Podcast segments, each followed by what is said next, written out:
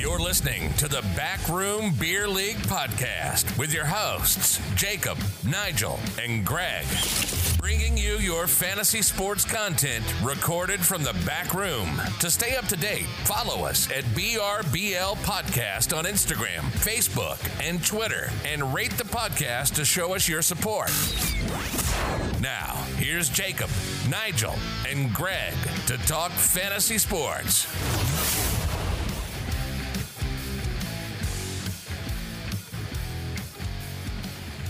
It is nine eleven p.m. on Monday, April thirteenth at the time of recording, and as always, you're listening to Jacob, Nigel, and Greg.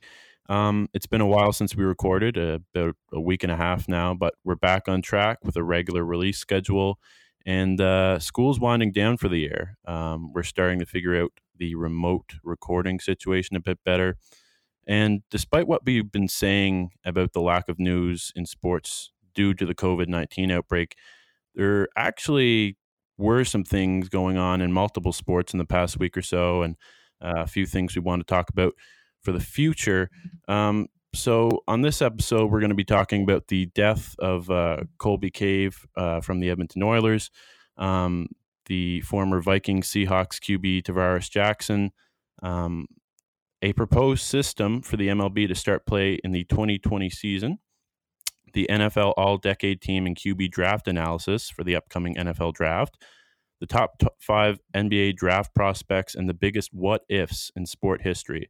Um, with that being said, I would like to begin the episode uh, by sending our condolences to the families of Colby Cave and Tarvaris Jackson. I know um, both deaths were really tragic and uh, really sudden, so it, it really shocked the sports world to hear news of both of them Um over the past weekend. But uh, yeah, I think if you guys want to add any insight into all that before we start. It's a sh- shitty situation, excuse my French. Like with all the things that are going on right now, I can't imagine having to be a family and deal with that. That's yeah, rough. Yeah. The current situation kind of uh, kind of creates this um, lack of closure situation for every family that's involved in these deaths, exactly. Right? So like I feel like, and I, of course this is devastating any time of the year if anything going on, but with everything looming over our heads, I feel like it's even more prevalent right now.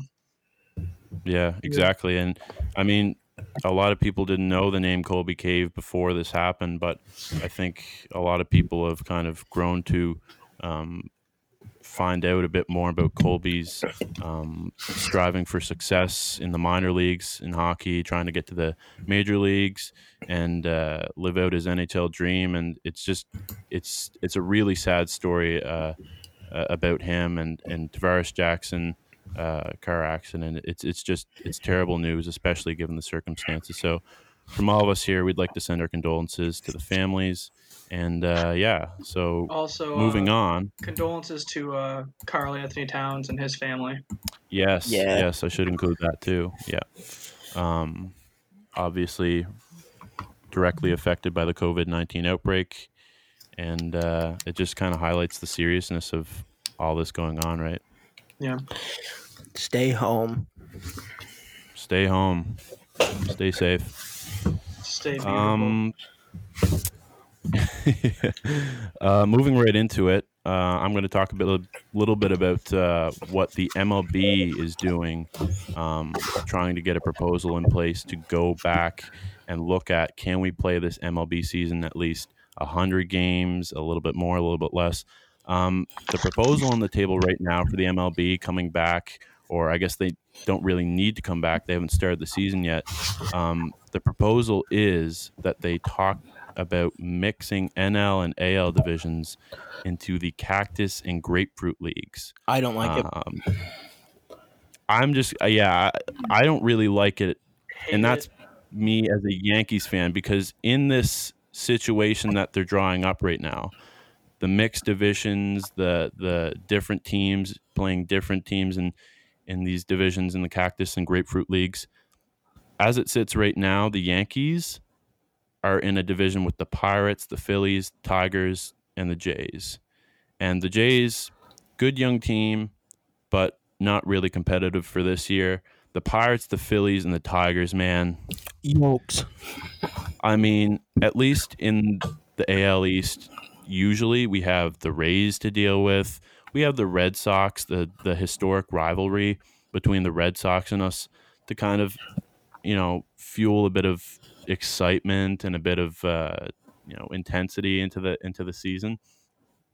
With this new format that they're drawing up, I get that it's based on a on a locational basis, you know, group a bunch of teams in the same location and have them play each other, but it really loses the element of what we had for so many years before this, right? And I get it's like, you know, pretty exceptional circumstances given the whole outbreak, but I think they could have done a better job on the divisions. Um, talking about the Red Sox, they're in a division with the Orioles, the Twins, the Braves, and the Rays. And as far as I can see, they could finish fourth in that division, which I'm sure Red Sox fans would be, you know, really displeased to hear. So I don't know. What do you guys think about uh, this this new well, proposal? No, Nigel, you already said you don't like it, and I'm a Yankees fan saying I don't like I it. Don't want... and we'd probably roll over our division as it stands well, right now in this proposal. The other issue is is in the end, you're still like, what what rules do you go with? Do you go with the N L's pitchers hit, or the A L's pitchers don't hit, or do you do the same thing where one league hits and one league doesn't? And in the end, that still creates an N L and A L, so the division mix-up really is useless. I think they would end yeah, up going I, with um with a if at an N L home park they go with the pitchers, and the A L home park they go with the D H, which but makes that, it so confusing. That would fuck it up good. So you're either going to basically not change anything but the teams, or you're going to piss off, or you're going to make a guy like Shohei Ohtani and his specialty kind of useless. Yeah. I mean, on paper, like, same for you guys. Yeah, I never even thought about that, Nod. That's a good point about Ohtani. Oh, Ohtani would be done for. But uh, yeah. on paper, as a Blue Jays fan, I should probably like this, because it gives us the yeah. opportunity. It, it gives us the opportunity to become second in our division, in and we would. Yeah. Oh, I, I don't even think. I don't think it's an opportunity. Like it's the Phillies, just, Phillies just have Bryce Harper in that fucking awful contract. The Tigers are the worst team in baseball, and yeah. nobody in Pittsburgh knows who the Pirates the are. Pirates the Pirates have been irrelevant since they got rid of McCutchen. And the Penguins, because yeah. the Penguins and Steelers take all their time. Yeah, and I. So you'd think that I'd be re- ecstatic about this, but. In reality, I don't think I am. Nobody I, wants to see someone steamroll a division. Yeah, and I don't even think it's that. I just think that it takes away from the integrity and the tradition of, of baseball. There's like, also talk about like um, electronic umpiring, which might this might be the chance if the M L B is ah. looking to usher in electronic umps, because I, I think they're gonna do that if this is the case. Like, and it kind of pisses me off because. I don't, I don't know. I really like traditional umps, even though they make wrong calls There's, all the time, because it's the whole aspect of the game. It's human error. You're taking away jobs, and that's what I dislike. Like these guys, I know yeah. it's not their main source of income, but that's a source of income. It's just weird. I don't. I don't I, really like it. I don't. Either.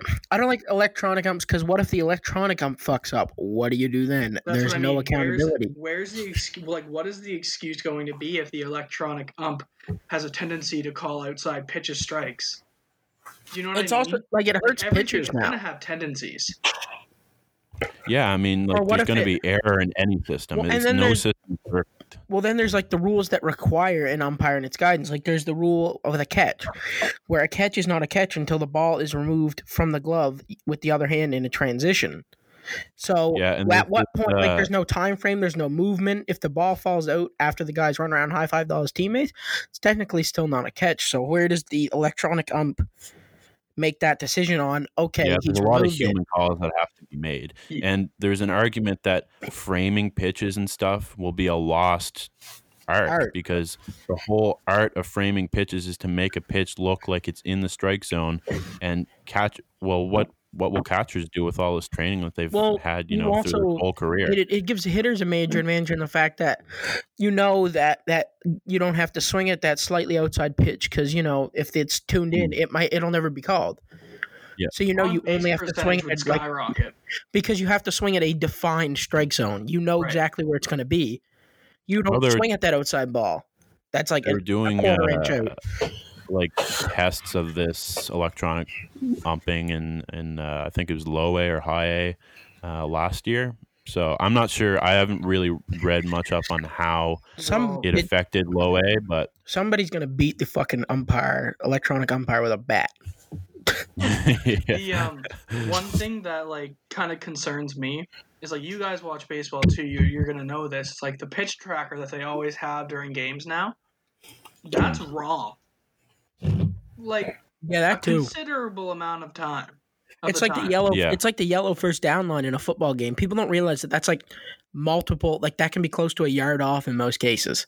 I mean, you, like all these things, all these devices to put in place of an umpire are made by humans, so they're gonna have human error in them, so regardless. You're, you're literally it, it, just taking tradition out of the game. My biggest yeah. point is who is oh, who is Aaron Boone gonna tell that his guys are savages? Our guys are savages. In we fucking got box. fucking savages in this fucking box, and the computer's just like, you're having a piece of shit start to this game. I feel bad for you. We can just have like a Stephen Hawking like voice come out of the the um, fuck off and go into the dugout. Yeah, check the speech. That is a yeah. ball. You, that is a ball. You like are dump. out of here. Bang, bang, finger guns. Yeah.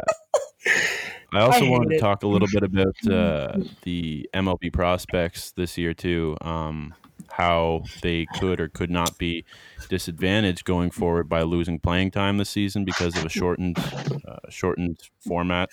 And um, time in the minors is really crucial. crucial to many players' success at the big league level. And one player that comes to mind here is Mickey Moniak. And I picked up Mickey Moniak in a Garrett Cole trade this offseason in my baseball dynasty league. Amen. And Mickey Moniak was a first overall pick in the M L B draft by Philly in twenty sixteen. And I was hoping he'd do something this year. He was having a great season last year after being kind of so-so the years before. He had a great uh, spring training this year. He hit three fifty-three over seventeen at-bats. And I know spring training stats aren't really that much to base a whole ranking on or anything, but at least he was showing signs of breaking through this year. And now that he doesn't get that same time in the minors, he doesn't get that same time to develop and sort of prove something to the minor league coaches. If Philly pushes him up, or you know, he does bad in the minors, like he could be a draft bust based on this whole adjusted schedule this year. And I think it could happen for a few guys. I, I was talking about uh, like Ryan Mountcastle in Baltimore, uh, Mackenzie Gore in San Diego. Like these are two guys that are on shitty teams who otherwise might not make the playoffs. And, you know, for teams like this, it doesn't really matter how well they do because the team might not be a contender. But, like, if they get a premature call-up on teams this year because the team's like, okay, we're not going to make the playoffs, blah, blah, blah, come up and play for the full shortened season. If they do terribly up here, then their confidence could be shattered. I don't know. It's just a weird – it's a, a little bit of a weird take, you know, just because – there's so many moving parts to it, but I really think that this adjusted schedule could affect uh, prospects negatively um, on a case-by-case basis. Maybe some will thrive. Maybe players like Luis Robert, who were supposed to be on this uh, breakout Chicago White Sox team, maybe he could come up and, like, you know, hit twenty home runs in, in his first year. Who knows? Like, they could all prove me wrong, but I just think that these prospects in the M L B won't have the time to sit in the minors, come up in June, you know, or come up even later than that in August or September. You know, they're not going to have the time on the field this season. So that's my TED Talk. About, uh, it's it's it screws it screws them, honestly. Like, because now, I mean, can you imagine as, as a Jays fan, Greg, if if uh, like you wanted Bo Bichette to come Our up whole this year. Team is based on development and yeah. young prospects, and it, it's like it's if, no if, secret that the Jays have a stellar farm like system with their triple A team in Buffalo. Mm. I think, I mean they've, they've proven time like they've proven that they can produce insanely talented players. Yeah. And this kind of doesn't allow them to do what they do best, and I think that's unfair for teams like us. I think a better example would be um, Casey Mize, actually. Um, he's a the top pitcher, the top pitching prospect in the minor league system, or one of the top pitching prospects in the minors, and he's in the Detroit system. So if in this division, he's expected to have a come-up call this year and play for the Tigers at some point this year. If he has a come-up call in this adjusted season when he's getting shelled by the Yankees and he gets, like, you know, a fifteen E R A when he gets bombed by the Yankees or even the Pirates or the or the Phillies or the Jays, you know, for whatever reason, do you think he's going to be the same player next year? Like, even despite him knowing all the circumstances are are really exceptional, like, yeah, I highly doubt that. I just think, I just think, like, if Casey Mize came up this year for the Tigers and he got shelled by the Yankees like two, three times, like, he might not do that in a regular season because he wouldn't be playing the Yankees two, three times because yeah. they wouldn't be in the same division or the same league for that matter. Yeah, that's completely true. It's just a really weird situation in baseball, especially with the whole National American League mixing going on. So yeah, well, baseball, um, baseball yeah. Um, typically it, it, it it's different than all the other major yeah. sports. So, um, I have just one little piece on, like, the fantasy debrief portion of this. There's not really much fantasy talk going on, but uh, for fantasy in baseball, um, for dynasty leagues, if you have prospects, I would hold on to them once this thing actually starts, if it starts, whatever is going on, and wait to see the results once play resumes, because you can't deal a prospect right now um, at their at their value before this whole thing came into play. And once you see how they play in the new system, if they sink or swim, it could have a really uh, positive or negative effect on on some prospect's value, I think. Oh, for sure. No, like, I don't think there's a point in trying to get rid of prospects when you can't see them. Yeah, yeah. There's no use. There's no use trading right now because there's no league going on. But uh, yeah, I think that's all I really wanted to talk about on baseball yeah. this week. Um, Hopefully it comes back. I miss it. Yes. So do you want to jump into football now? Um, I know you wanted to talk about the uh, Q Bs and yeah, we'll, all-decade uh, we'll teams. Start with a short, tiny little news debrief of what's happened because really not much. Uh, uh, one last thing happening in free agency is um, the Rams have traded Brandon Cooks for – to the Houston Texans for a second and a fourth. So this means DeAndre Hopkins to the Houston Texans organization was worth David Johnson and Brandon Cooks. They claimed they traded D-Hop because they didn't want to pay him. DeAndre Hopkins was slated to make roughly fifteen million dollars this year. David Johnson and Brandon Cooks are paying being paid roughly thirty-two, I think, million dollars. They traded the best, arguably best wide receiver in the game for two of the worst contracts at their respected positions in the game. And I, I get trading for picks because the Texans need draft capital, and so do the Rams. That's why the Rams shelled out Cooks. They needed draft capital. That's completely fair, and they have two good receivers already in Woods, and then they have tight end Higby as well as Cooper Kupp. So it's just not necessary for him to be there anymore. Um, but, like, I just – I don't get it. Nobody gets Bill O'Brien. Got a fucking meat stick. The Texans are screwed. Well, I think this was a desperation trade. I mean, he had to he had to get something going, and he didn't get anything all that good. But, like, what are you going to do? You trade yeah. DeAndre Hopkins. Whatever you trade for to replace him isn't going to be as good as DeAndre Hopkins. So. Um, and the other other news is today Christian McCaffrey has become the highest paid running back in N F L history with a contract slated four years, sixteen million dollars a year. The argument a lot of people make is you don't pay running backs. The only reason I have no problem with Christian McCaffrey McCaffrey being paid this much is he's only been in the league three years, so his usage is low. He also, for a running back of his stature and size, uh, his versatility makes it so he'll last longer, and also what they'll most likely do is in his older age, they'll just turn him into a permanent slot receiver when he gets worn down. So I don't yeah, I mean, the deal. I, I I was arguing with this a little bit with you earlier, uh, Naj, and I yeah. I mean, I can see why they paid him sixteen million dollars, slot receiver, uh, good running back, blah, blah, blah, been in the league. They know how good he is. He's an all-around player, and I just think, like, I'm kind of – I'm somewhere on the fence. Like, I don't really know. The fact that he's playing running back has that risk of injury. It'll all be dependent on the guaranteed money, which we do not know yet. Uh, I think I, I think I read that more, like, significantly, like, more than half of it is guaranteed. Ugh. Well, I don't know. It also half, depends on... More than half of it is guaranteed. If they're smart, they also front-load the contract and leave, like, outs in the back, too. I don't know what their cap situation's like, either. I haven't looked See, into yeah. that. In my opinion, the Panthers are in the situation where they need to give their fans a reason to come and support them. And McCaffrey right now yeah. is what's doing that.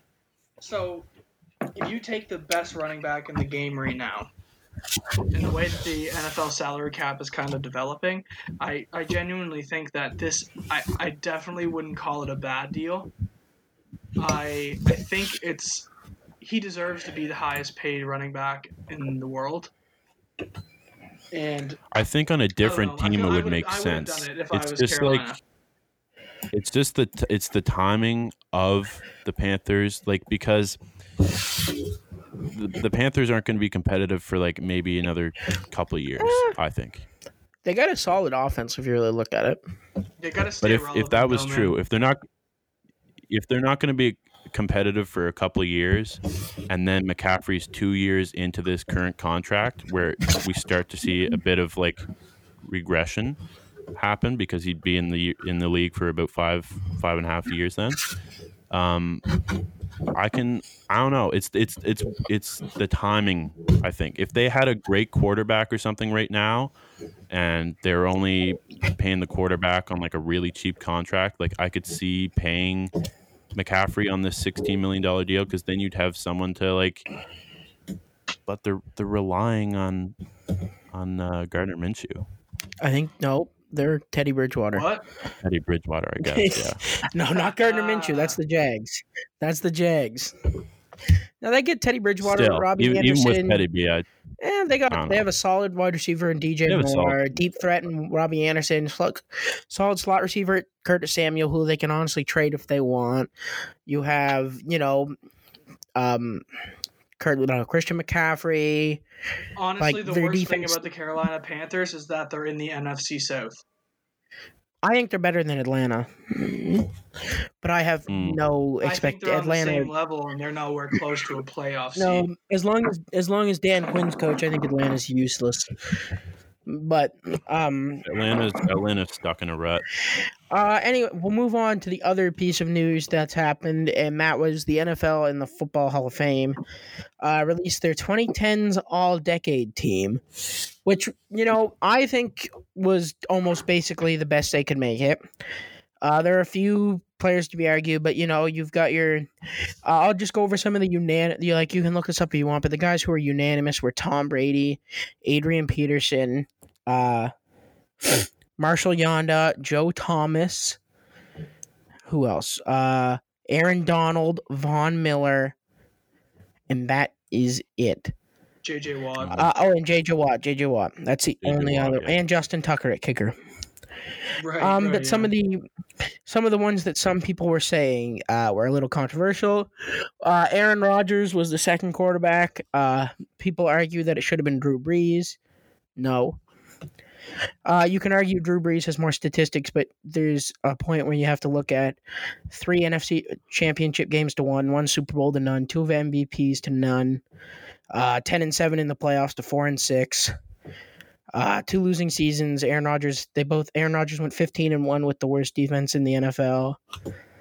Like, I understand stats are nice, but in my opinion, if you can't win, you're not going to be putting an all-decade team. And that's just the way it goes. Yeah, yeah I don't disagree like you could with call, You could call Drew Brees a snub because you could say, oh, he passed for more yards, and oh, but, like, it just doesn't, like... He went like seven five thousand yard seasons are great, but when you go seven and nine, congrats. Yeah, it you know I don't really have a problem with the quarterback situation on the all-decade team, but in I, I give it I, I give it a little bit of thought, and um, someone, in my opinion, that I felt was kind of snubbed was Terrell Suggs. That's fair. I could say I, I'm not a big fan I, of the Chandler Jones being in Chandler there. Jones. Yeah, I could see Clay Matthews over Chandler Jones. Be, Yeah, it would be Chandler Jones would come out, and I think I would put uh, Suggs in. Only other person I could see that you could easily say is remove Earl Thomas. Not Earl Thomas, sorry, yeah, Eric Weddle. Yeah, yeah. Harrison right. Yeah, like could, I, I think you either put in Harrison Smith, who is on right now, set on pace to beat all Troy Polamalu's records, or you put in Bam Bam Cam Chancellor. I think they're both better than Eric Weddle. I... I think the consensus on this is that, like, a lot of these teams, all-decade teams and, and stuff that they put out are really heavily debated, but I don't think this one was. Um, there is a bit of a debate, and I think this is more fun, that Pat McAfee should have made uh, punter, considering he was P F F's punter of the decade. Not that it's a like Pat McAfee doesn't give a shit. The only other thing that amazes me, and I think is stupid, the fact that Darrell Revis was not unanimous. You don't get the nickname Revis Island and have guys afraid to throw to your end of the field. And, like, the I fact that he's not unanimous I, just, I think the me. reason that he's unanimous now is just because he kind of died. Like, mm. just kind of died off out of nowhere. And I think that, like, I he definitely deserves to be there. I don't think anyone's going to question that. But I think if there was a reason that he's not unanimous, it is because from two thousand seventeen on, really, he's – like, two thousand sixteen on, really, he, he's been mm-hmm. – well, nowhere. I'm happy Julius right? Peppers made it in. That's a nice one. Yeah. Joe Thomas deserved you know, unanimous. You know who kind of shocked me being in there, honestly, was who? Chris Harris.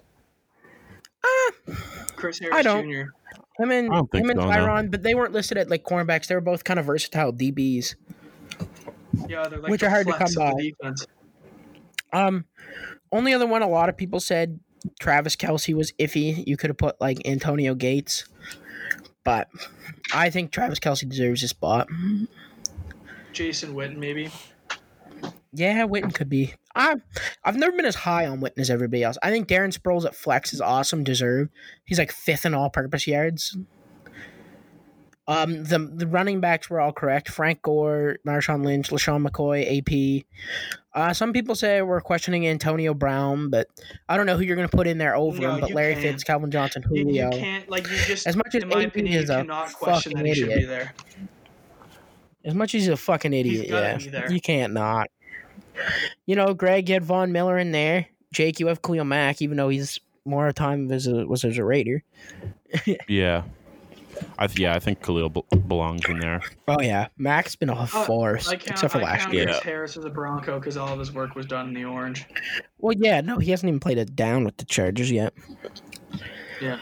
It's kind of like most people um, would claim Ndamukong Suh was a Lion. I fucking hate that guy, too. But same as you I, got um, Peppers is a Panther. Kind of. I don't know. Travis Travis Fred- guess- Frederick kind of got... Uh, snubbed. That one's gonna stick but, for him. I don't know. But Pouncey and Mac both deserve to be there too. Centers. Yeah. I was a little surprised at Jari Evans. That was the only other one. But I don't know who else you're gonna put there at guard. Um so, something that I found really like I, I really like that Cordarrelle Patterson was there. Yeah, as a returner. Yeah. Him and uh, Hester. Hester. Of course. Devin, yeah, Devin Hester. Oh, for return. Oh, yeah, um, I mean, it was nice to see. It was nice to see a true bear on there. I mean, really. Yeah. I mean, I can't really, I um, can't really lay claim to Khalil. Well, you could, you could like, we could technically both claim to uh, uh, Julius Peppers. He played, I think, two years with the Bears and three years with the Packers. That's true. We yeah. traded for him from you guys. I see him more as a Packer though, for whatever reason. Yeah, well, he did. I think yeah. he played just as many years in Green Bay over the decade, this decade, as he did with Carolina, but early two thousands. Yeah. To be honest, I've seen a lot of debate online about the coaching selection. Not Belichick. Pete Carroll. I think that's like mm, but yeah. Who are you going to put it over Pete Carroll? Are like always Andy good. Reid's not there. Ah, uh, yeah, I lied. The only they both have the same amount of Super. Ah, but you could count Andy, Andy Reid Super Bowls on the limbo. Because I don't know mm. if that counted this year or not. Andy Reid has like the most wins as an N F L head coach, if not he's second. I think they would have counted it this year. I think Andy Reid deserves they, it. They the for the longest time yeah. for me, Andy Reid was the greatest head coach Reed to never win a ring. Carroll. I think right now Andy Reid is the third best, one of the best coaches in N F L history. Like yes. he's so smart. I think this might sound a little bit. Pet, not petty, but like a little premature. Is like I think that Pete Carroll's call on the one yard line, like that has to have some value, doesn't Pete it? Car- Pete Carroll also, I think, holds Russell Wilson back. And this sounds weird because Russell Wilson's really good, but yeah, his, I, I commi- agree, his Greg. commitment like to the call run on the one yard line, like I think that should have hurt his reputation a bit more. Well, that, and it doesn't seem like it did. Pete Carroll's commitment to the run for a year is hurting Russell Wilson's career. Mm. Like, yeah. Look at that Packers playoff game. They couldn't run the ball at all, and Pete Carroll wouldn't let Russell Wilson do his thing until the third quarter, and Russell Wilson made that game close. You let Russell Wilson do that for all four quarters, I don't know if the Packers win or yeah, they play yeah. out. I, I think I take Andy Reid over Pete. Mm, Andy Reid yeah, had a lot of point. that. Ike, he couldn't win a Super Bowl, and it depends on when they put this one. That's the only thing Pete Carroll's got. Um, I mean, at some point you have to take like you have to take the coach away from the team, though. Yeah, and my thing with Andy Reid is you can put Andy Reid on like almost any team. He had such a strong coaching tree, and his quarterbacks, like he revived the careers of Mike Vick, uh, Alex Smith. Hell, mm. Matt Moore looked like a god under him for the games Pat Mahomes was out. He diced up the Packers and the Vikings, like. Andy Reid has just the ability to make his quarterback good. But uh, that's the all-decade team. Uh, I'm going to just – I'm going to do like a little thing on like – because the draft is in ten days. It's Something Sports. Goodell is going to announce the picks from his basement so he finally doesn't get booed. That's my favorite part of the draft is just when Goodell walks out and you just hear boo. Even like after like the pick, they'll cheer for the pick and then they'll go back to booing because everybody hates him. But uh, I think – I don't care what Colin Cowherd says and all those idiots. I think Joe Burrow's your unanimous number one Q B in this goddamn draft. I don't care if Tua, oh, Tua looked better. Tua, Joe Burrow just had the greatest season by a college quarterback ever. Tua's had. Yeah, I can't believe people are like Tua's had calling three Joe Burrow surgery, overrated. Tua's had four injuries, three, two, I think two surgeries in his college career. Two. Two. It, it's a risk. I think Tua's a great quarterback. One of the mo- he has the record for the most efficiency over his career in college, but injuries do have to be a concern. I think whoever Bengals or Dolphins, whoever makes if they make a trade for that pick, Joe Burrow. I think Joe Burrow is very mature. Can make a very he was running an N F L style offense with Coach O. I think he makes a very easy switch into the N F L as long as he doesn't go to Cincinnati. Um, where it gets interesting is. There are now talks. There are some people who claim, due to Tua's injury, that Justin Herbert should go above him. I don't agree. I don't. I think Tua. Tua no, is I don't. Too I'd still good take of a quarterback. Tua. Tua has been too. Tua's too good. I think to just pass over at five or likely, but there is that. If he gets hurt, do you think? Out of the wow. woodwork this year. Like if Joe Burrow. Didn't come out of the absolute dust this year. I think Tua is, frankly, I think Tua is the best Q B after him. And I don't, and I, I agree. I don't think there's debate in that. Um, of course, the third you, place you, we had mentioned his name, like likely to go at six uh, is Justin Herbert, quarterback, Oklahoma, not Oklahoma. Was it Oklahoma? No, Oregon, Oregon. Um, last Oregon quarterback taken high was Mariota. We all know how that went. So there's that. like uh, Oregon Curry. Yeah, Marcus Mariota. Uh, and then the next one is an interesting quarterback that some people think is amazing and should be taken high.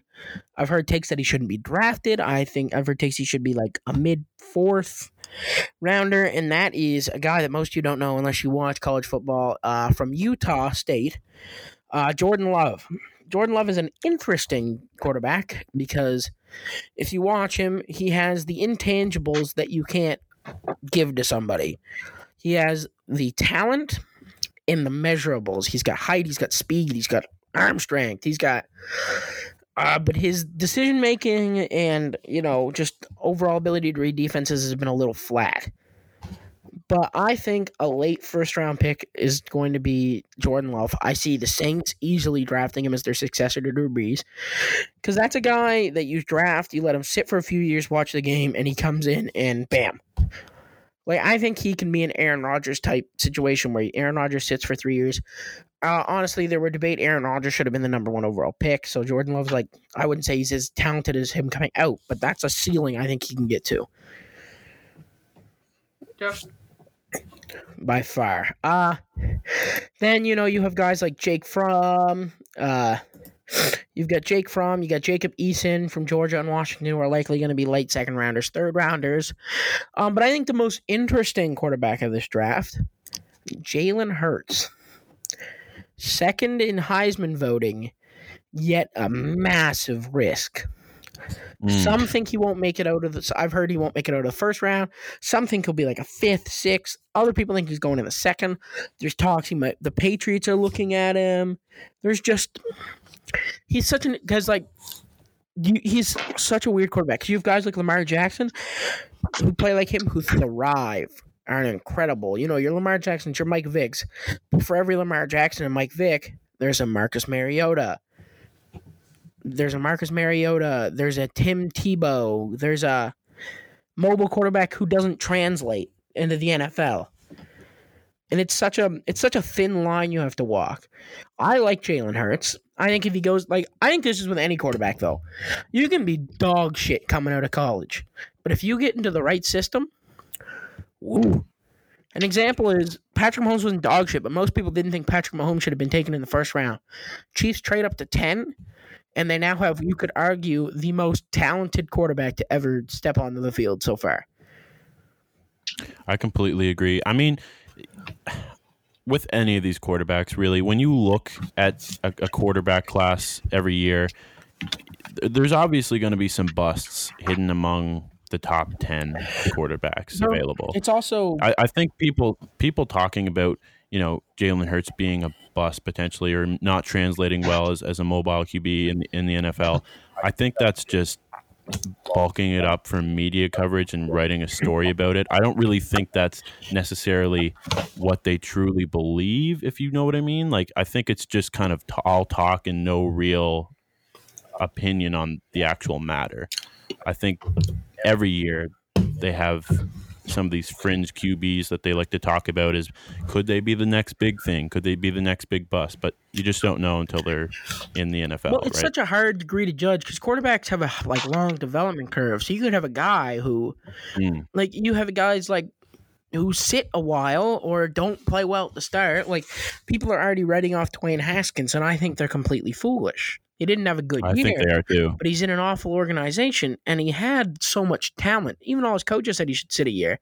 Um, but there are other guys who, you know, come in like, you know, they suck for a couple years, and they come out of the woodwork and become a great quarterback. You know, people questioned Ryan Tannehill, and Ryan Tannehill came out, and now last year he played like he played elite some years in Miami. And then there's other guys you have. Um, You've got some guys who will come in like Blake Bortles and honestly have a good like few first three years and fall yeah, it off. Really, it really just sometimes it just clicks. It's a with lot some guys, of it and sometimes is, it takes a couple of years. A like lot there's of it just is situation. Like if you get into the right organization, exactly, you're set. But yeah, you can easily get fucked. That's what I was just gonna bring up. You know, um, so you you could argue that Hurts is a top three, four quarterback in the draft, but then you could talk about how he's the seventh quarterback in the draft. But if you have a guy it's... like that who has his playing style, I do think that it's going to come down to um, what situation he gets thrown in, how many years he will have to sit behind, hopefully a veteran quarterback who knows the game and can progress their knowledge down to him. Um, but if you're, if you're if you're looking at like a pure passing like quarterback, I, I wouldn't say I'm the biggest fan of Hurts, um, but I think that his upside is quite high. It's just a risk that I do too. Have to be willing. Its ceiling to take. Is really high. The best example is Lamar Jackson. Even when he played last year, looked kind of shaky. But you find your mm. Greg Roman, who should have, if there was coach of the year, it should have been Harbaugh on that team. Should have been Roman. And all of a sudden, yeah. Lamar Jackson becomes throws the most passing touchdowns in the league, wins M V P, breaks a rushing record. Like, yeah, you need to find compliment. Like your quarterback. Like example. So there's arguments that Aaron Rodgers is the most talented to ever play. You know why he's got one ring? Incompetent organization from coaching and G M. You know, I mean, it makes sense. I mean, if you're a quarterback, it, it completely depends on the organization that you get drafted to or traded to. I mean, j- just look at, at Tom Brady. I was literally one hundred percent just going to bring that up. Literally. Like, it, if Tom Brady went to another team that wasn't New England and wasn't with Bill Belichick, do you think he'd have all these rings? No. Well, you look at... And another example I'm going to use, and it's kind of like an offbeat, Tony Romo. Tony Romo was undrafted. Right now holds mm. all the Cowboys passing records. Andy exactly. Dalton. I think if Andy Dalton lands in a better organization, we don't think of Andy Dalton as slightly above mediocre. We think of Andy Dalton as, wow, a good quarterback. Mm. Like, it's you know, just so, so circumstantial. circumstantial. That, that's why I'm so goddamn worried about Joe Burrow, man. Him being thrown into that Cincinnati system, that's like a suicide note. Yeah, well, to drafts in ten days. We'll have to see what happens. But uh, for now, I guess I'll send it to you, uh, Greg, in basketball. See what's yeah. going on over there because a little bit's happened. Well, yeah, yeah, a little bit has happened. Um, we, uh, with everything going on with the uh, coronavirus and how it all started with uh, Rudy Gobert and um, the Utah Jazz. And Donovan Mitchell uh, catching the virus from his teammate, who uh, who's been noted as taking his condition as a joke, very immature. Um, there's there's a video that everyone has probably seen of him touching all the mics during a press conference, which mm. is like the most bizarre video that I like. Now that this is all going on, like that makes me want to punch him in the face. But you know, you you get. There's these reports now coming out that Donovan Mitchell and Rudy Gobert's relationship cannot be – it cannot return to what it was before all of this happened. And there, I have a couple of opinions on this, and I'm going to get you guys to kind of throw yours in here in a second. But for sure. Um, I, there, I, I see both sides of this argument. Um, I see why Donovan Mitchell wants nothing to do with Gobert. Um, I see why the Jazz, like the entire team, could have I don't know, a little bit of hostility towards him. I fully understand that. But at the same time, I'm kind of like, if I were a front office a front office guy at the Utah Jazz organization, I'm I'm kind of I'm, I'm a little pissed off with the way that Donovan Mitchell's handling it. In, in, in a way, I, I understand it. But at the same time, it's like, dude, think about what's better for the team in the long run. And I know that Gobert being there now will probably have a dwindling effect on the morale, especially on how mm. he is perceived by all of his teammates at this point. Um, but he... what I wanted, what I wanted to get your guys' opinion on is like, what. What would you guys be doing if you were Donovan Mitchell? See, I understand why Donovan Mitchell's upset because you have to look at it the fact that how long would you have to now think of what happens if I was carrying this and this had gone to my parents and, you know, they ended up in sick and dead or, you know, this right. hurt a loved one. Like, I know that you can say, oh, well, it didn't happen, but you have to think if you're acting that careless with a hypothetical, yeah, I'm going to be pissed at you. Right. I know Rudy Gobert made a statement, I think, was up with through Bleacher Report today saying, you know, I know our situation's not great. I know, you know, he's not happy with me, but he said, in the end of the day, I think we can work together because we know it's best to win a championship here.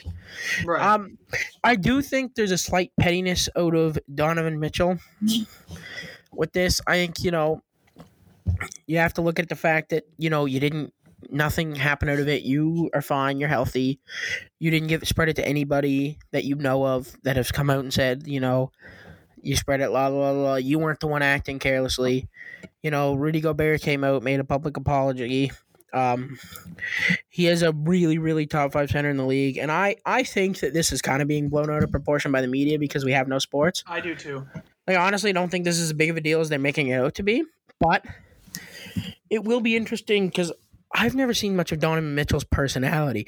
I know Rudy Gobert has a little bit of one, you know, likes to talk a fair chunk of shit. Uh, I just love it because he tried to shit talk Westbrook, and Westbrook put his nuts in his face. Mm-hmm.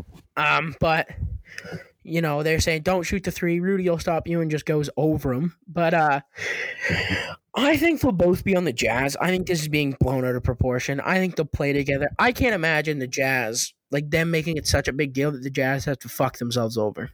Yeah, well, I think that's a little I, unrealistic. I, I kind of have a counterpoint to that. I think it actually could be as big as people are making it out to be because on one hand, the team's saying, guys, can't we all just get along? It's it's not – you shouldn't be worried about this. I mean, there's bigger problems in the world. Obviously, it kind of stemmed out of the bigger problem in the world right now. But, like, I really think that a lot of people underestimate how – morale issues come up and how like petty they can be.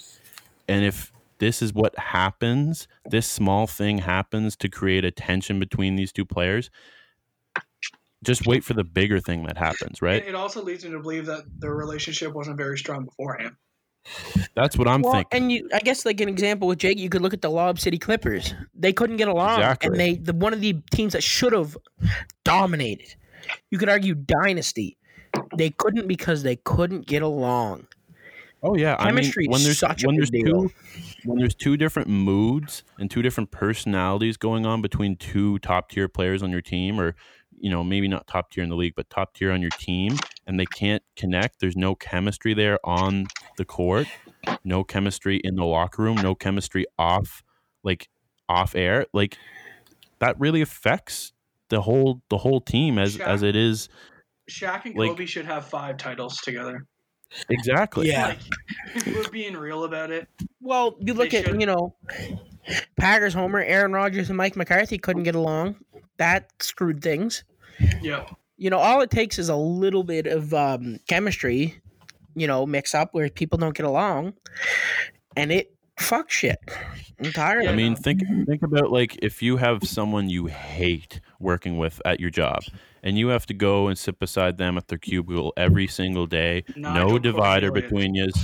Like, hey. literally. If you sit beside someone you hate at work every single day you work there, you're not going to work as efficient as if you were sitting beside your best friend at work, right? Yeah. Oh, one hundred percent. It's the same for a basketball team. So I think that even if this isn't as big as the you media is blowing balance, it up though. to be, yeah. You, you might do. not want to be working with your best friend, but you don't want to be working with your enemy.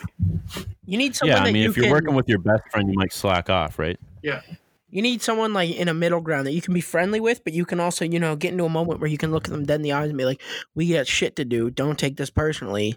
Because you got your best friend, you shit on them, they're going to take it personally. You need that middle ground. I think in sports, it's like competitive rivalry. Like you want to be the best on the team without it being like. like a detriment to the team.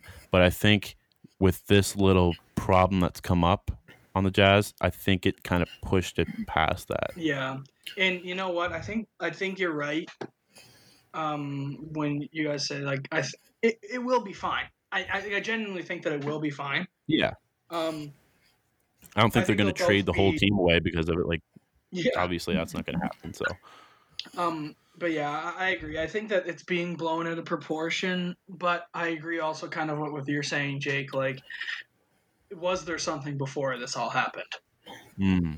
Will there be things yeah. in the future? Is this the I mean, tip this, of the this iceberg, shit or are we just like, freezing it? You know what I mean? This just doesn't come out of, like, thin air. Like, there has mm-hmm. to have been a little bit of tension at least before this happened to no, kind of kick agree. off a whole wave. Of, yeah, exactly. So It's um, just... Go ahead, Nudge. It's interesting because, you know, like another thing I say because Rudy talks shit, there are some guys who just dislike that and dislike teammates who do yeah, it. Yeah, Rudy Gobert so that could, not that could, liked around the league. That could be something so simple as the fact that Donovan Mitchell doesn't like that he talks shit. Yeah. Because there is that thing that everybody says Donovan Mitchell with that Ben Simmons M V P thing. People don't realize that was completely run by Nike. That was run yeah. by his brand. That wasn't him. He had no like.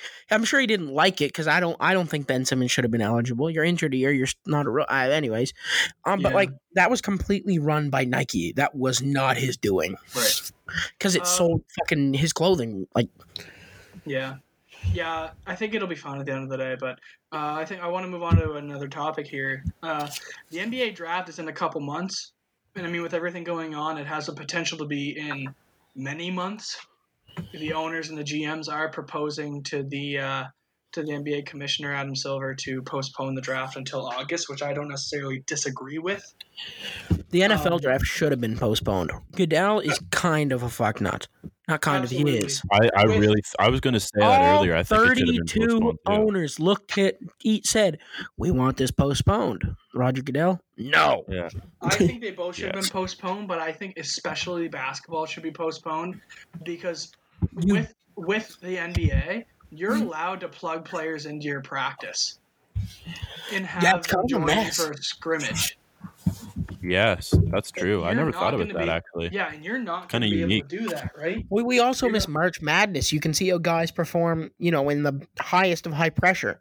Yeah, so here's here's an example, right? Oh, man, don't even get me started on March Madness. My favorite time of the year. Anyway, like, so you look at this example. Back in, I think it was, twenty, it was twenty seventeen, when you had the draft with Markelle Fultz, Lonzo Ball, Jason Tatum, De'Aaron Fox, Jonathan Isaac, those guys. Jason Tatum was always going number three, right? He was always, it was always Markelle, Lonzo, Tatum. That's just how it was, right?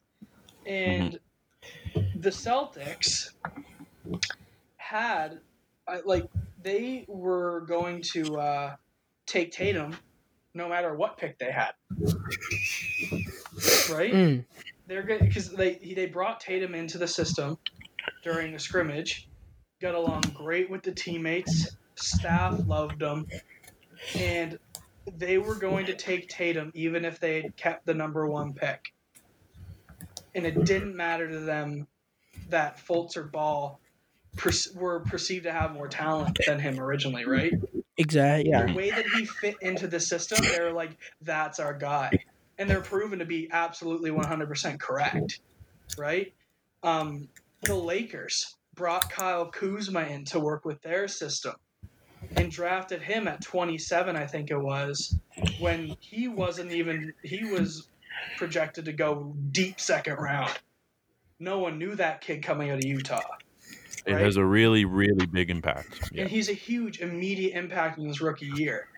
I think if you, if they don't postpone the draft, it'll affect the quality of draft picks for the teams, and I think they have a very valid argument. But anyway, getting back to I think, yeah, I think you're completely right. I mean, it's different than, like, hockey where we pretty much – scouts pretty much seen a whole, like, junior's year of hockey in the Q and the A H L and stuff like – well, I guess not the A H L because then they'd be drafted, but, like like, junior leagues – whereas, like, the N B A has that factor built into the draft where you can take on prospects to kind of work out with them and see what they're made of, right? Look at Luka Doncic, man.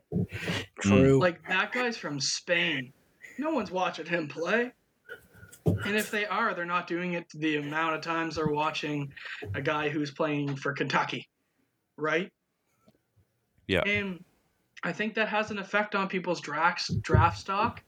I think it has an effect on on everything to do with the draft. I think it has an I think it'll have a particularly negative effect on European or international players in this year's draft, which mm. rolls perfectly into my next topic with the N B A, which is um, the top my top five draft prospects and where their best fits are. And I want sure. you guys to kind of uh, kind of get a little bit of an uh, opinion on this, but um. I really, really, really think that Jameis Winston, Jameis Winston, Jesus, James, Wise, oh, that's a bad one. James Wiseman's gonna be an absolute beast, man. Like I think he's gonna man, be an absolute beast. That's why the Warriors scare me so fucking much. And that's what I wanted to say. The Warriors, like reports have come out that the Warriors are set on drafting Anthony Edwards if they get the first pick over James Wiseman. I you know saw what? that report and I almost shit my pants. I was like, what in the hell are but you honestly they don't get well, Wiseman. Current, currently Anthony head. Edwards is uh, ranked higher on he's ranked first on E S P N. LaMelo um, is ranked second and like, uh, Wiseman's if, third, I think. That's because Wiseman didn't play college ball. Yes. But like yes. The, that's what scares me with the Warriors because it doesn't matter who they take there, honestly. You're going to add him into a stacked lineup and yeah. run the West next year, I think, outside the Lakers. The one thing that the Warriors have missed from all this dynasty that they've had is a dominant big man. Exactly. What they have not had, and they have the opportunity to get one of the best and most versatile big men we've seen in the past decade, and they're like, oh, no, I think we're just going to draft another scorer. They they like could draft an eight, one forty-two to one thirty-eight. Like they could draft another Anthony Davis type guy, big man who can shoot but can play defense. That can like if they he's, I he's seven one and two hundred forty pounds. He's an opposing guy. Like look at yes. an example is you look at like a guy like Zion. Zion when he came into the league showed you that like big men aren't just stand by the rim and get rebounds and putbacks anymore, that they are now a more used position coming right into the league. Yeah. Well, like James James Wiseman, literally he was averaging a double-double, twenty and eleven, uh, with three blocks before the before he ended his college basketball season. That's fucked. And which is crazy. Anyways, and then Anthony Edwards, man, I'm not trying to put the guy down. He's uh, he's quite the prospect as well. But, um, yeah, man, it's just like I like Edwards. I like LaMelo Ball. Mm-hmm. I think he's extremely talented. So and if then, you were you, if you were to rank them, you'd put James first. Yeah. Wiseman first. I think I'd agree. I, I'd put Wiseman at one, Edwards at two, LaMelo at three, Obi Toppin at four. Mm-hmm. And then I'd probably... I've heard good things about Obi Toppin. Pure talent-wise, man, I think Cole Anthony's a really good player.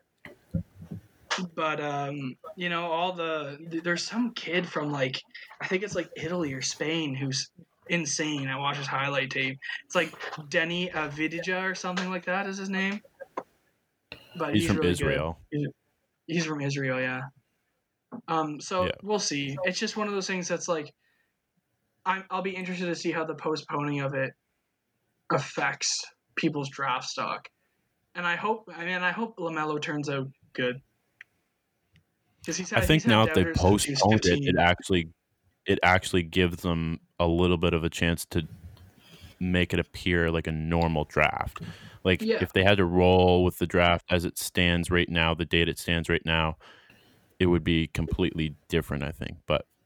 Yeah, I given just, that they've postponed it. We'll see things like I think it'll develop.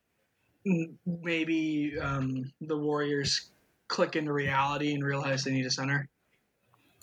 Um, yeah, yeah. But yeah, we'll see.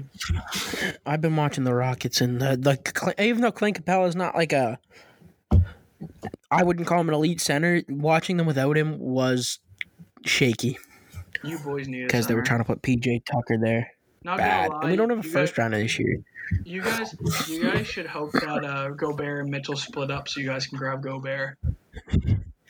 That would be kind. Of, I just be kinky. I don't think we'd have like.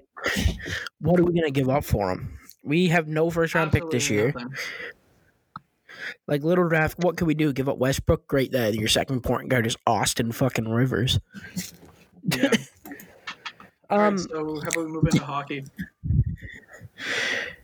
Basically, dipshit is happening in hockey. Artemi Panarin yeah. came out today and said the Rangers deserve to be in the playoffs. Nope, they're not in one. No, shut up. I don't care how hot you were playing at the end of the season. If you are not currently in the playoffs, you don't deserve to be there. You can earn to be there. And yeah, it sucks you don't have the chance to earn to be there. But by that argument, the Devils weren't mathematically eliminated. Travis Zajac could come out and say, I deserve to be in the playoffs. Nobody deserves it. You have to earn that right. Well, I think and the Rangers haven't earned in, it. In broken Russian English was that they deserve to be there and they deserve to be playing the last few games of the season to get there. I think I think it was a bit misconstrued by reporters. I don't think he was saying we deserve to be there, even though we're not in a playoff spot right now. Yeah, I, I just, I don't know. Hopefully it was broken because it's a really fucking entitled opinion. Yeah, I, I I agree. I agree completely. I, I'd like to see the Rangers in the playoffs. I really I do think they deserve to be there. That's just rivalry, though. I don't want to see the Rangers in the playoffs. That's rivalry. Yeah, well, get Henrik to the playoffs one last time. Like, he's not. Like, he's not even gonna. Henrik's. I. He great goalie, but like, my God, is get he, a, get his name on the cup, man. If he doesn't play a single game and they somehow win the cup, he, his name's on the cup. Uh, I guess like, the only other thing that's happening in hockey, hey, we're still talking about the Rangers. Uh, Rangers first round prospect. Um, I think this is DeAndre Miller. I think how you pronounce his name. Was on a Zoom call with fans, and someone got into the chat of the Zoom call. And repeatedly racial typed slurs.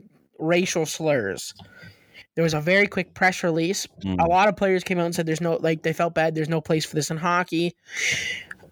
It's, you know, I guess Corona has. Was it was it a, a player on the team or was it just a random uh, person who got access? I don't know if they ever found. Well, Zoom now Zoom's looking at doing better security, but uh, they. Mm. I don't think there was ever a press release of who it was. I think it was just a random person.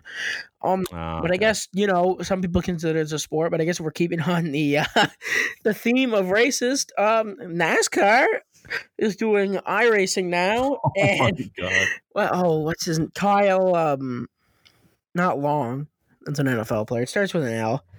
Who anyway, cares, man? He's a piece doing of shit. A live stream e-rate, iRace, didn't think anybody could hear him and dropped the N-word with a hard R on a live stream in a chat. Within twenty-four hours, this man has been suspended indefinitely, was dropped from his racing team, even though they don't do anything, and is likely going to lose his sponsors from guys like McDonald's and a lot of big brands. Good, man. Like, there's just like, no room why? For that. Like, I, I, no. His excuse on social media was, I was raised in that kind of house. Shut the fuck up. Stop it. That's the dumbest excuse I've ever heard. You don't know that's right or wrong. Plantation. There's no reason to do that. Like, it's twenty fucking twenty. Like, stop. Well, that's like saying you were raised by, like, hitmen and then you just became a hitman. Like, no. What? How is that? How does that excuse your actions for murdering people? It's like, like saying, it doesn't. Oh, yeah, my great great uncle used to sell weed, so now I'm a heroin dealer. Yeah, pretty much. It's, like, it's a, the same it's kind of mindset argument. Like, no. He's also twenty-seven, so it's not like he's still living in his parents. You've had like seven plus years to live on your own. God, there's no explanation. No, he's a grown man. I mean, piece of shit, dude. Long story short, fuck that. The fact guy. That we're so passionate about NASCAR news is just, I love it. They're making a left turn. We need we need a, a specific podcast exclusively for NASCAR content. Yeah, but like we all need to like. There was an eighteen car pile up on the Daytona five hundred today, and I mean, I, we need I, like um, that's about it, folks. Exotic voice. Oh my God. That and bitch Carole Baskins. As always, fuck Carole Baskins. All you cool cats and kitties.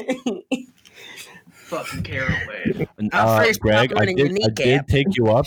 I did take you up on that offer to uh, indulge myself in Tiger King, and I couldn't get hooked on it. I don't know what the draw is. I don't know what the whole uh, like enthusiastic. Yeah, well, you can go uh, drink your Rickards, your warm Rickards Red by yourself. I'm actually halfway through a warm Rickards Red, my second. Step up. I was gonna um, say I'm basically done my second beer. Well, Nigel said it to me too. He said he couldn't get hooked on Tiger no, King. So Dad thinks it. Dad's never even watched it. He just hates that it's online. I literally just couldn't get myself invested in it. Have you I don't watched know what episode it was. Three.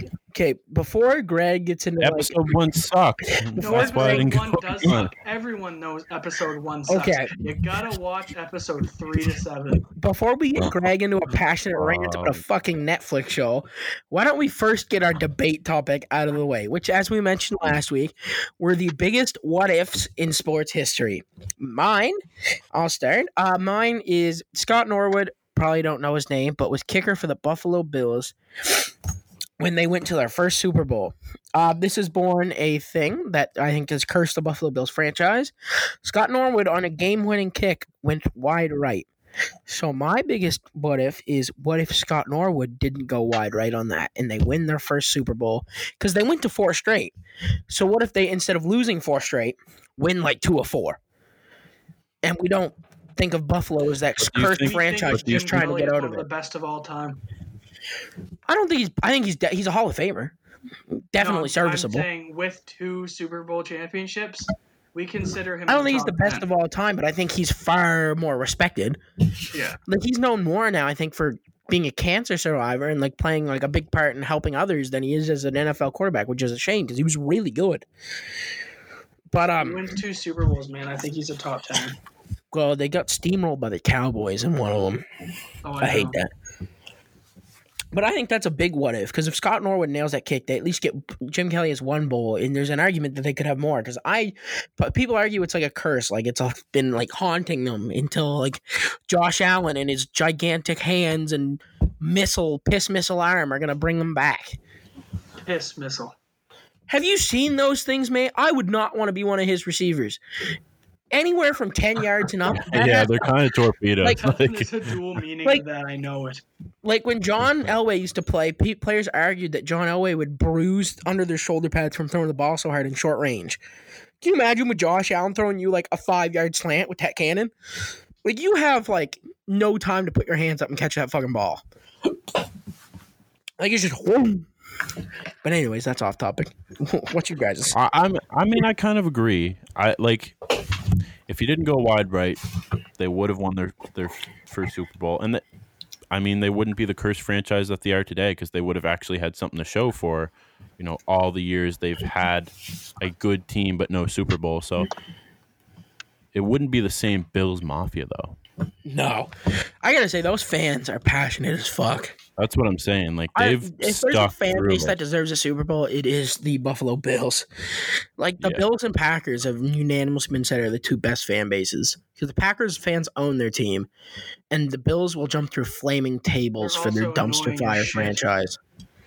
What, Bills fans? I love Bills fans. No, Packers fans. Nothing, hey, easy now. They are. Hey, nothing beats. Nothing's worse than a Saints fan. Sign my hey, petition. Hey. Don't pass it off on the Saints. Packers fans are annoying. Some of them. Some of them, yes. Every fan base has annoying fans. But, but you've you got to the two most annoying fan bases in the N F L: Saints, Cowboys.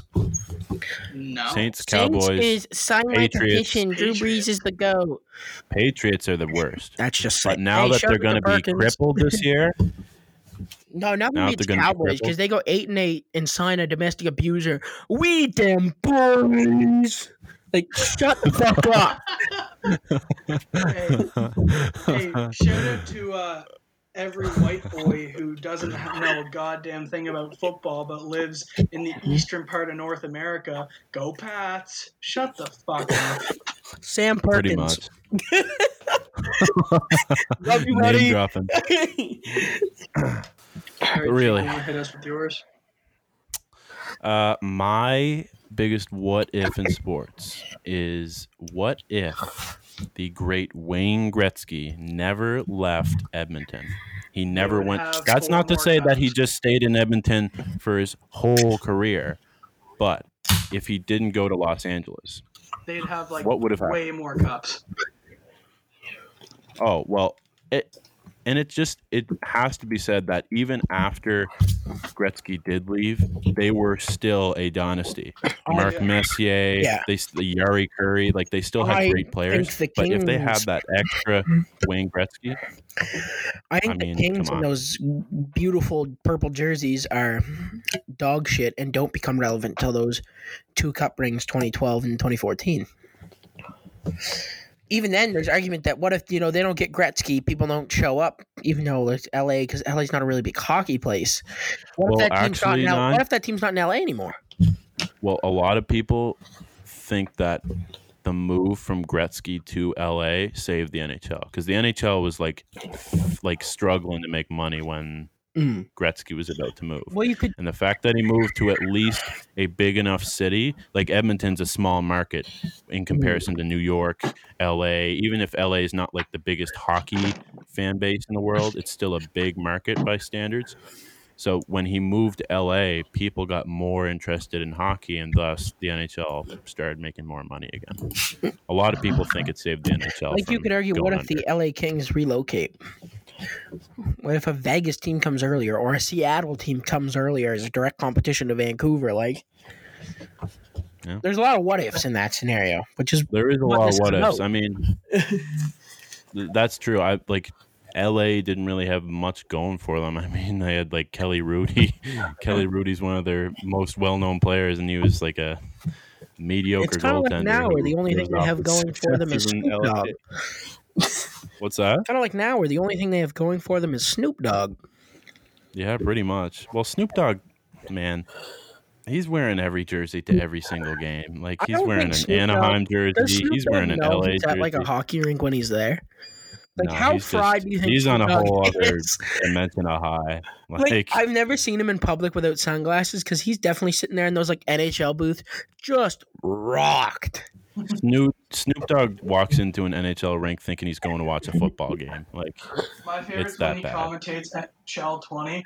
Can you turn uh, him the fuck off? He's just, he's just ripped. Like, you can tell that he, like, Ray Ferraro asked him questions and he wanted to be like, "Who in the fuck are you?" Like, yeah. I just hate that N H L is using him as like an ambassador for the sport. It's like, it's like what? What are we doing? Like, like the N F L. You realize the sport was represented by people like Maurice Richard at one point in time. Now it's Snoop Dogg. Like, the N F L's using guys like Jay-Z and Paul Rudd. The, N- yeah. the N H L, which is like a predominantly Canadian and honestly white market, Snoop Dogg. If Snoop Dogg what? can't produce African-American hockey fans, no one will be able to. Like, they, they definitely should have got, like, I don't know, get Cooper Manning to be your N H L ambassador. Oh, my God. All right. Well, I had a really hard time thinking about, like, I had so many choosing. options to pick from. I, so, I could have went with, what if Allen Iverson chose football? Like, I was going to do, what if the Packers catch the onside kick in twenty fourteen? Did they, I was going to say, they, they I was actually going to use them. What if Michael Jordan actually succeeded in baseball and never went back to basketball? What if Mike Vick respected dogs? Michael, what about if Michael Jordan ever retired? Or what about if Michael Jordan mm. went to the Trailblazers? What if Bo Jackson? What if Bo Jackson stays in baseball? What if Bo Jackson's hips hold up? Mm. But I eventually, uh, I ended going with, what if Bill Belichick was never fired by the Cleveland Browns? Can you imagine being the factory of sadness and watching a coach you fired become the greatest ever? Well, I mean, that's why they are the factory of sadness. That was like the domino effect of yeah. Fuck the Ursays. The, the reason that Belichick never really clicked in Cleveland is that the players were never willing to buy into his system. Everyone in system.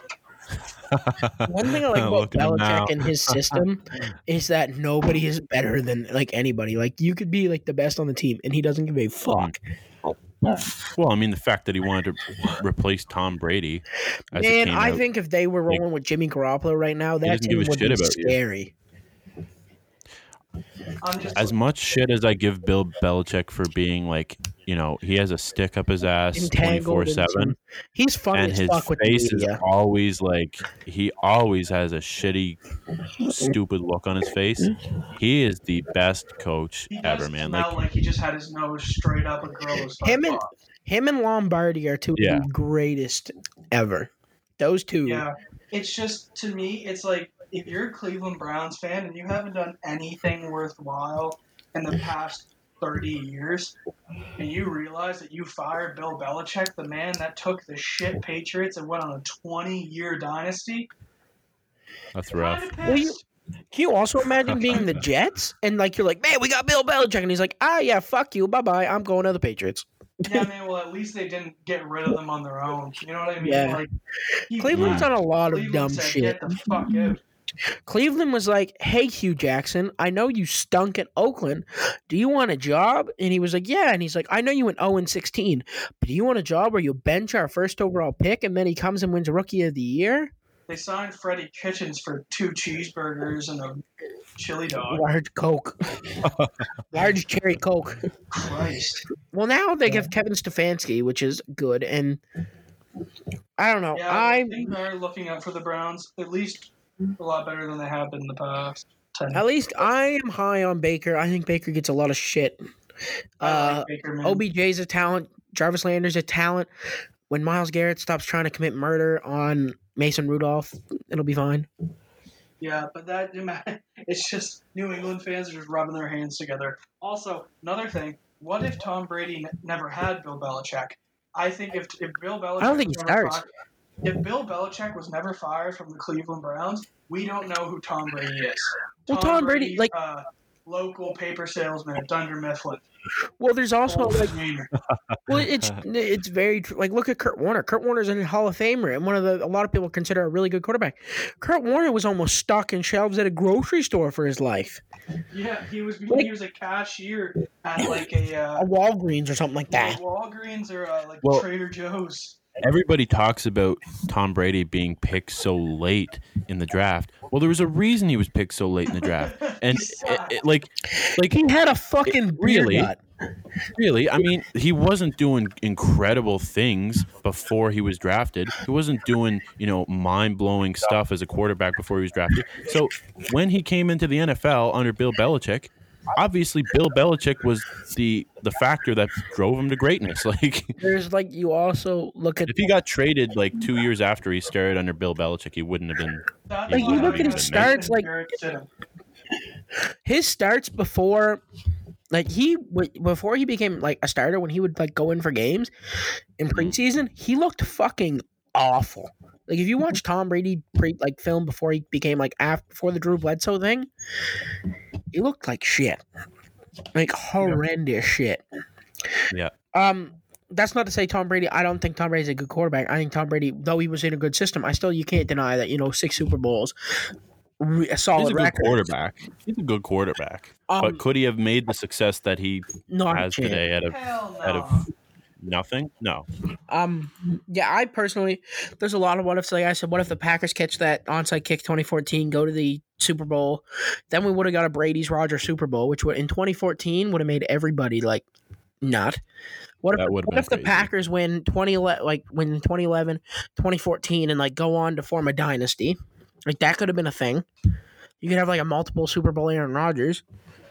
Maybe Mike Hopes McCarthy still has a fucking Hopes job. Honestly, that would be awful because I think Mike McCarthy still would have a job. Oh, that that would hurt. that would hurt. Um. I do you want me to? Uh, do you want me to wrap it up? Yeah, yeah, let's wrap it up. Okay, that's all for this week. Um, next week's debate topic will be the best players to never win a ring in sports history. Um, follow our social media at B R B L Podcast on Facebook, Instagram, and Twitter, and subscribe to the Backroom Beer League YouTube channel. Thanks for listening, everyone. Thanks. Thanks.